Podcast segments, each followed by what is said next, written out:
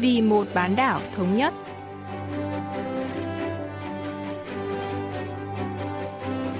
Mỹ Linh xin kính chào quý vị và các bạn.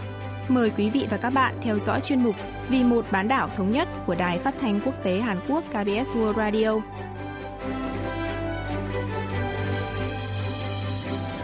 Trong phần 1, diễn biến quan hệ liên triều, chúng ta sẽ nghe chi tiết về lễ kỷ niệm 75 năm thành lập Đảng Lao động Bắc Triều Tiên mùng 10 tháng 10. Ở phần tiếp theo, cận cảnh Bắc Triều Tiên, mời các bạn tìm hiểu về luật giao thông của miền Bắc.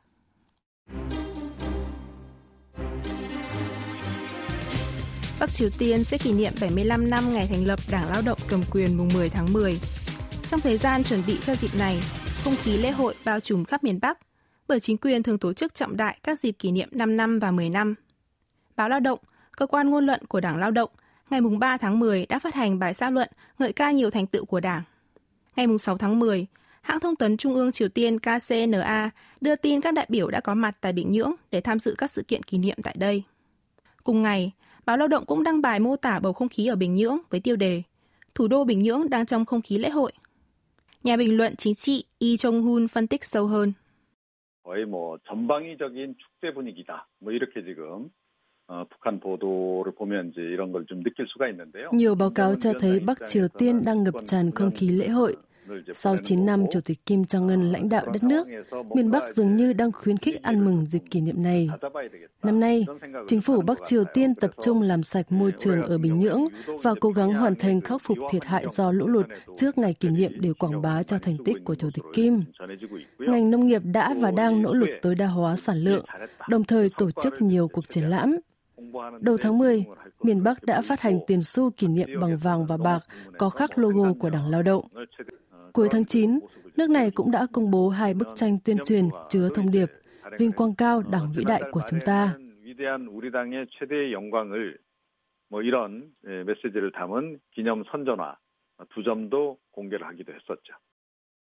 Ở miền Bắc, cùng với ngày sinh của người sáng lập Bắc Triều Tiên Kim Nhật Thành 15 tháng 4, hay còn gọi là Tết Thái Dương, ngày kỷ niệm thành lập Đảng Lao động là một trong những ngày lễ quan trọng nhất. Năm 1949, Bình Nhưỡng chỉ định mùng 10 tháng 10 năm 1945, ngày tổ chức hội nghị 5 tỉnh Tây Bắc thuộc Đảng Cộng sản Bắc Triều Tiên, tiền thân của Đảng Lao động Bắc Triều Tiên là ngày lễ quốc gia. Ông Lee Jong-hun cho biết. 김일성 전 주석의 생일, 그러니까 태양절이라고 부르죠. 그러니까 4월 15일. Bắc Triều Tiên thực hiện chính sách đảng là trên hết, nên không quá lời khi nói rằng đảng quản lý mọi công việc của nhà nước. Miền Bắc tuyên bố đảng là của dân. Cờ đảng có hình búa, liềm và bút thư pháp, tượng trưng tương đương cho công nhân, nông dân và trí thức. Bắc Triều Tiên coi ngày thành lập đảng như là một cơ hội để đề cao khối đại đoàn kết toàn dân.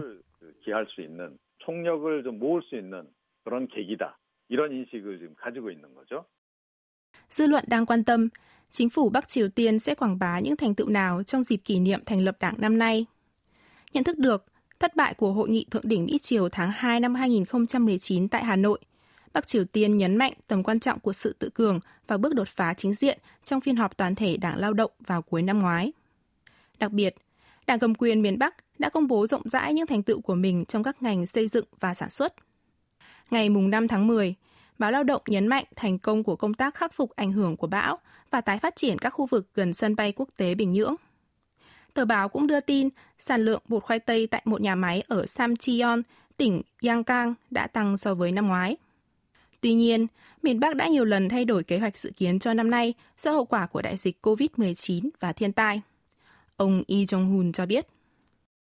뭐 우선 그 김정은 위원장이 가장 개인적으로 관심이 많은 사업이 이제 원산 갈마 해안 관광지구 건설 사업. Xây dựng khu du lịch ven biển Wonsan Kaima là một trong những dự án Chủ tịch Bắc Triều Tiên Kim Jong Un rất quan tâm. Dự án này ban đầu dự kiến sẽ xong vào tháng 4 năm nay, đúng dịp Tết Thái Dương 15 tháng 4, nhưng đến nay vẫn chưa hoàn thành. Ngoài ra, nhà lãnh đạo miền Bắc trước đó đã cam kết sẽ hoàn thành xây dựng Bệnh viện Đa khoa Bình Nhưỡng trước ngày thành lập đảng mùng 10 tháng 10.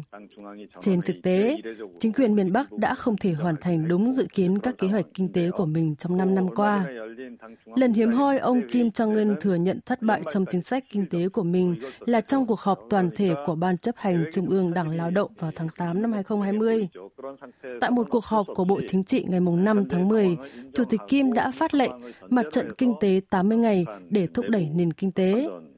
Rõ ràng, các kế hoạch kinh tế của Bắc Triều Tiên đang bị đình trệ và phải chấp nhận thực tế đầy thử thách. Tuy nhiên, chính quyền vẫn tuyên bố với người dân là có thể bắt kịp các kế hoạch bằng cách làm việc chăm chỉ cho đến cuối năm để đẩy nhanh tiến trình. 뭐 이런 식으로 해서 또 이 내부 단속을 해 나가는 그런 양면 전략을 좀 쓰고 있는 건데요. Dù có ít thành tựu kinh tế để phô trương, nhưng Bắc Triều Tiên vẫn có phô diễn màn diễu binh quy mô lớn để thể hiện ý nghĩa của lễ kỷ niệm 75 năm thành lập đảng. Chủ tịch Ủy ban Quốc vụ Kim Jong-un đã đề cập đến vũ khí chiến lược mới trong phiên họp toàn thể Đảng Lao động vào cuối năm ngoái. Nhiều người phỏng đoán vũ khí mới này là một tên lửa đạn đạo xuyên lục địa ICBM có khả năng mang nhiều đầu đạn. Trích dẫn phân tích hình ảnh vệ tinh vào tháng trước, trang web chuyên về Bắc Triều Tiên mang tên 38 North, vĩ tuyến 38 độ Bắc cho biết họ đã phát hiện một vật thể được cho là bệ phóng cho ICBM mới tại sân bay Midim ở Bình Nhưỡng miền Bắc có thể sẽ công bố loại vũ khí mới này trong một cuộc duyệt binh vào dịp lễ kỷ niệm tới đây. Ông Lee Jong-hun lý giải. 우리가 꾸준하게 뭔가를 하고 있다. Có thể Bắc Triều Tiên muốn chứng tỏ với thế giới bên ngoài nỗ lực tăng cường khả năng quốc phòng của mình. Bình Nhưỡng có thể trình làng một tên lửa tầm xa mới trong một cuộc duyệt binh các chuyên gia đã phát hiện 4 xe phóng tự hành tại sân bay Midim cùng với hoạt động phóng tên lửa đạn đạo từ tàu ngầm gần nhà máy đóng tàu Sinpo. Giới phân tích nghi ngờ miền Bắc sẽ cho trình diễn một loại ICBM nhiều đầu đạn hoặc ICBM nhiên liệu rắn mới tại cuộc giật binh. 이런 것을 선보일 가능성이 없잖아 있다. 이런 분석이 지금 현재 나오고 있는 그런 상황입니다. Tuy nhiên, xét đến tình hình khó khăn trong và ngoài nước, Bắc Triều Tiên có thể sẽ thu hẹp quy mô cuộc duyệt binh. Quan hệ Mỹ-Triều đang tồn tại nhiều bất ổn khi cuộc bầu cử Tổng thống Mỹ đang cận kề. Trong nước, miền Bắc đang ở trong tình trạng nan giải do khó khăn về kinh tế, khắc phục thiệt hại lũ lụt và nỗ lực kiểm soát dịch bệnh COVID-19. Về vụ Bắc Triều Tiên bắn chết một quan chức Hàn Quốc gần đây, Bình Nhưỡng đã đề cập đến niềm tin vào quan hệ liên triều. Do đó, cuộc duyệt binh của nước này có thể sẽ tập trung nhiều hơn vào việc nâng cao tinh thần trong nước hơn là phô trương sức mạnh quân sự ra bên ngoài. Một số khác lại dự đoán Bắc Triều Tiên có thể sẽ tiến hành hành động khiêu khích mà nước này đã kiềm lại, vì Tổng thống Mỹ Donald Trump dương tính với COVID-19 đã làm giảm triển vọng ngoại giao Mỹ-Triều từ trên xuống. Nhà bình luận Lee Jong-hun nhận định khả năng Bắc Triều Tiên hành động khiêu khích là khá thấp. 그야말로 벼랑끝까지 가려고 이제 했다가는 이제 큰일이 날 수 있는 거죠. nếu Bắc Triều Tiên chọn áp dụng chiến thuật bên miệng hố chiến tranh, chiến thuật đẩy căng thẳng đến bờ vực xung đột trực tiếp, tình hình có thể còn tồi tệ hơn nữa. Chủ tịch miền Bắc Kim Jong-un đã trao đổi thư từ với Tổng thống Mỹ Donald Trump và Tổng thống Hàn Quốc Moon Jae-in để duy trì quan hệ tương đối tốt ở cấp thượng đỉnh. Một vụ phóng thử tên lửa tầm xa vào thời điểm này chắc chắn sẽ khiến bầu không khí hòa hảo nguội lạnh. Đúng là Bình Nhưỡng đã có những hành động khiêu khích nhằm vào Hàn Quốc, trong đó có việc phá hủy văn phòng liên lạc chung Liên Triều. Nhưng nếu Bắc Triều Tiên có thái độ thù địch với Mỹ, thì chẳng khác gì nước này đang dùng gậy ông đập lưng ông và phải chịu cô lập. Do đó, tôi không nghĩ miền Bắc sẽ có những hành động cực đoan. 그런 극단적인 상황으로까지는 가지 않을 거다 이렇게 생각을 합니다. Dư luận cũng quan tâm liệu Chủ tịch Bắc Triều Tiên Kim Jong-un có phát biểu trước công chúng nhân dịp kỷ niệm thành lập đảng năm nay không? Giờ phân tích cho rằng Chủ tịch Kim sẽ có vài lời gửi đến người dân vì ông đã có bài phát biểu dài 25 phút trong dịp kỷ niệm cách đây 5 năm. Ông Lee Jong-hun phân tích. 그 매체들을 통해서 새롭게 등장한 구호가 하나 있습니다. 김정은 강대국. các phương tiện truyền thông của Bắc Triều Tiên đã bắt đầu sử dụng một cách diễn đạt mới, cương quốc của Chủ tịch Kim Jong-un. Dưới thời của cựu Chủ tịch Kim Jong-il, miền Bắc thường sử dụng cụm từ cương quốc mạnh mẽ và thịnh vượng. Có thể thấy, cách diễn đạt mạnh tương tự đã xuất hiện trước ngày kỷ niệm thành lập đảng năm nay. Tôi cho rằng Bình Nhưỡng có lẽ muốn thêm từ hạt nhân vào cụm từ cường quốc của Chủ tịch Kim Jong-un nhằm chứng tỏ nước này đã hoàn thành việc phát triển và sở hữu vũ khí hạt nhân, nên đã đứng vào hàng ngũ các nước hùng mạnh.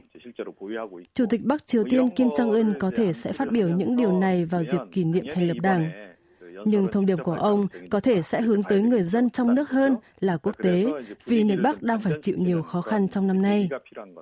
그런 관점에서 보자면 역시 대외 메시지보다는 대내 메시지에 집중할 가능성이 좀 높지 않나 이렇게 생각을 합니다. Một số dự đoán, Bắc Triều Tiên có thể không tổ chức bất kỳ sự kiện nào đánh dấu kỷ niệm thành lập đảng hoặc giảm quy mô tổ chức nhằm giảm nguy cơ lây nhiễm COVID-19. Tuy nhiên, trên thực tế, miền Bắc đã tổ chức Đại hội Cựu chiến binh toàn quốc nhân kỷ niệm 67 năm ngày ký hiệp định đình chiến chiến tranh Triều Tiên 27 tháng 7 bất chấp đại dịch. Hãy cùng chờ xem Bắc Triều Tiên sẽ tổ chức lễ kỷ niệm thành lập đảng như thế nào và thông điệp gì sẽ được công bố vào cuối tuần này.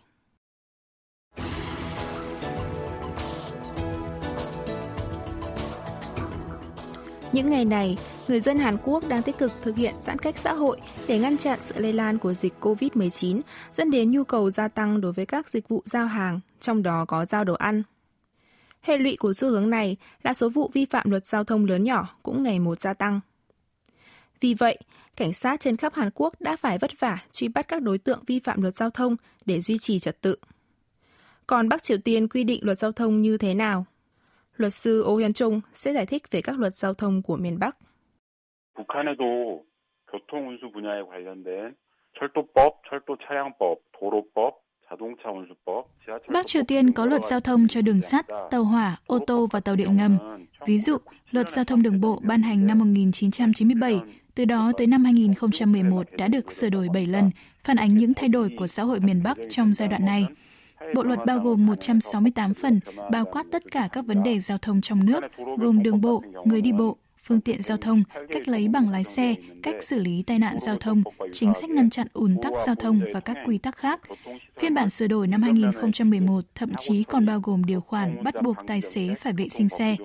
Theo luật sửa đổi, người gây ra tai nạn giao thông sẽ bị tước bằng lái xe. Luật này cũng bao gồm hệ thống quy định tham gia giao thông theo biển số chẵn lẻ tại các thành phố lớn.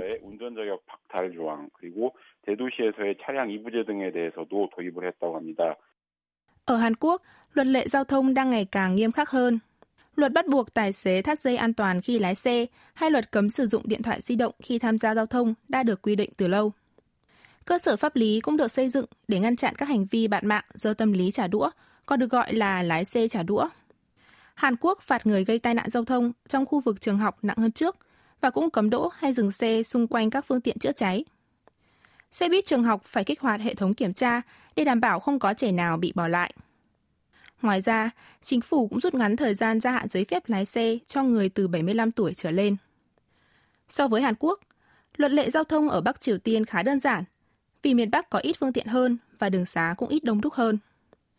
Luật sư Ô giải thích một số điểm khác biệt giữa luật giao thông của hai miền Nam Bắc. 이제 북한 교통법 같은 경우는 개별 차량의 위생 상태나 운전자 습관까지도 규제를 하는 내용이 있습니다. Luật giao thông của Bắc Triều Tiên thậm chí còn quy định điều kiện vệ sinh của các phương tiện cá nhân và thói quen của tài xế. Ví dụ, tất cả các xe vào Bình Nhưỡng phải được rửa sạch sẽ. Người điều khiển xe ô tô thiếu vệ sinh sẽ bị phạt hành chính và cũng không được hút thuốc khi đang lái xe. Khác với Hàn Quốc, đường xá tại miền Bắc thường được chia làm hai làn. Làn đầu tiên gần vỉa hè nhất dành cho xe tải chở hàng và xe buýt. Làn thứ hai dành cho ô tô khách.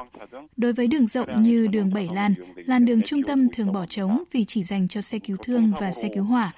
Nạn nhân thiệt mạng do tai nạn giao thông không nhận được bất kỳ khoản bồi thường tài chính nào. Thay vào đó, công ty của tài xế gây tai nạn sẽ tổ chức tang lễ cho nạn nhân. Trong trường hợp bị thương, nạn nhân có thể điều trị miễn phí tại các phòng khám địa phương. Ở Hàn Quốc, đơn vị bảo hiểm ô tô hoặc cá nhân tài xế gây tai nạn phải chịu trách nhiệm bồi thường thiệt hại, nhưng ở Bắc Triều Tiên thì không như vậy.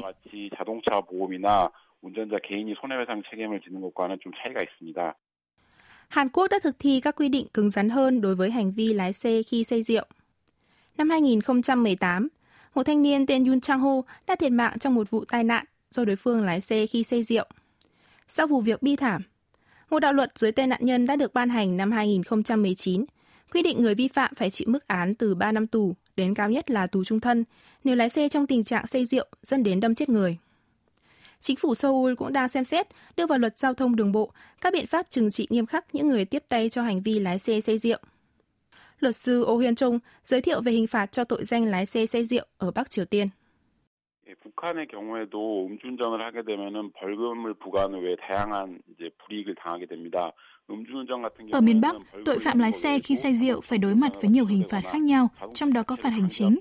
Nếu lái xe khi say rượu dẫn đến chết người, bị cáo sẽ bị hủy vĩnh viễn bằng lái xe và bị tịch thu xe, đồng thời phải lao động khổ sai từ 1 đến 3 năm. Tuy nhiên, công tác giả soát tình trạng lái xe khi say rượu tại Bắc Triều Tiên rất cầu thả. Ở Hàn Quốc, cảnh sát sử dụng máy đo nồng độ cồn trong máu của tài xế, còn cảnh sát miền Bắc chỉ đưa ra nhận định chủ quan bằng cách ngửi mùi cồn trong hơi thở của người lái xe. Vì vậy, lái xe có thể bị treo bằng hoặc phải lao động cải tạo chỉ vì hơi thở có mùi rượu. Ngược lại, trong một số trường hợp, cảnh sát giao thông lại bỏ sót những người thực sự lái xe khi say rượu.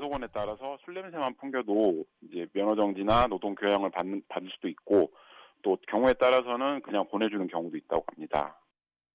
Ở Bắc Triều Tiên, khi một người vi phạm luật giao thông, cảnh sát mặc sắc phục ngay lập tức chạy về phía người đó, thổi còi và đưa vé phạt.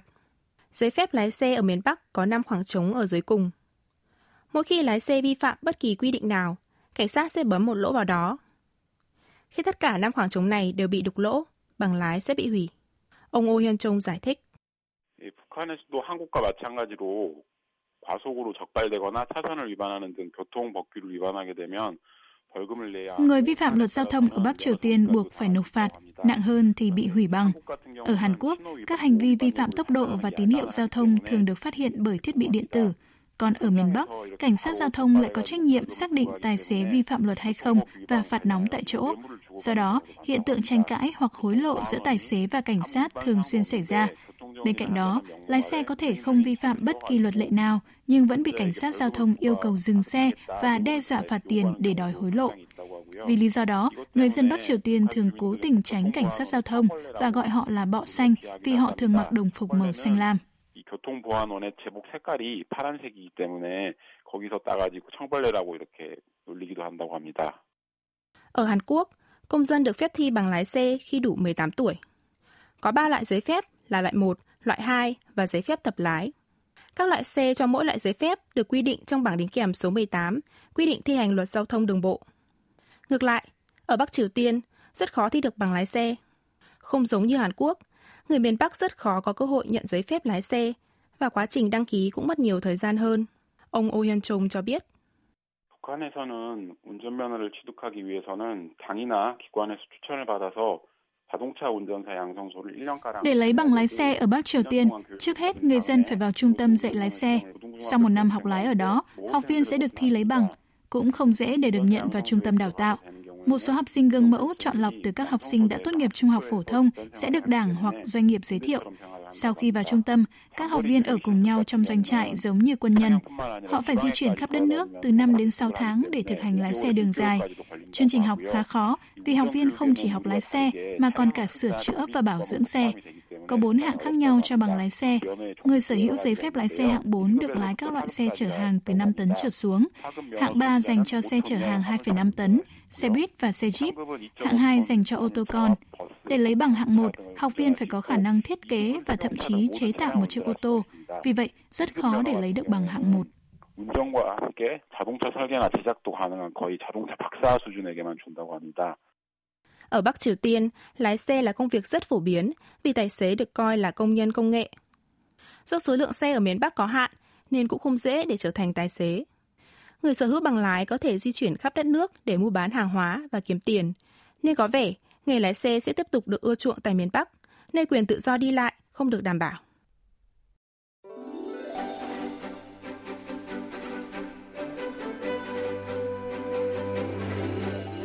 Quý vị và các bạn vừa lắng nghe chuyên mục Vì một bán đảo thống nhất của Đài Phát thanh Quốc tế Hàn Quốc KBS World Radio.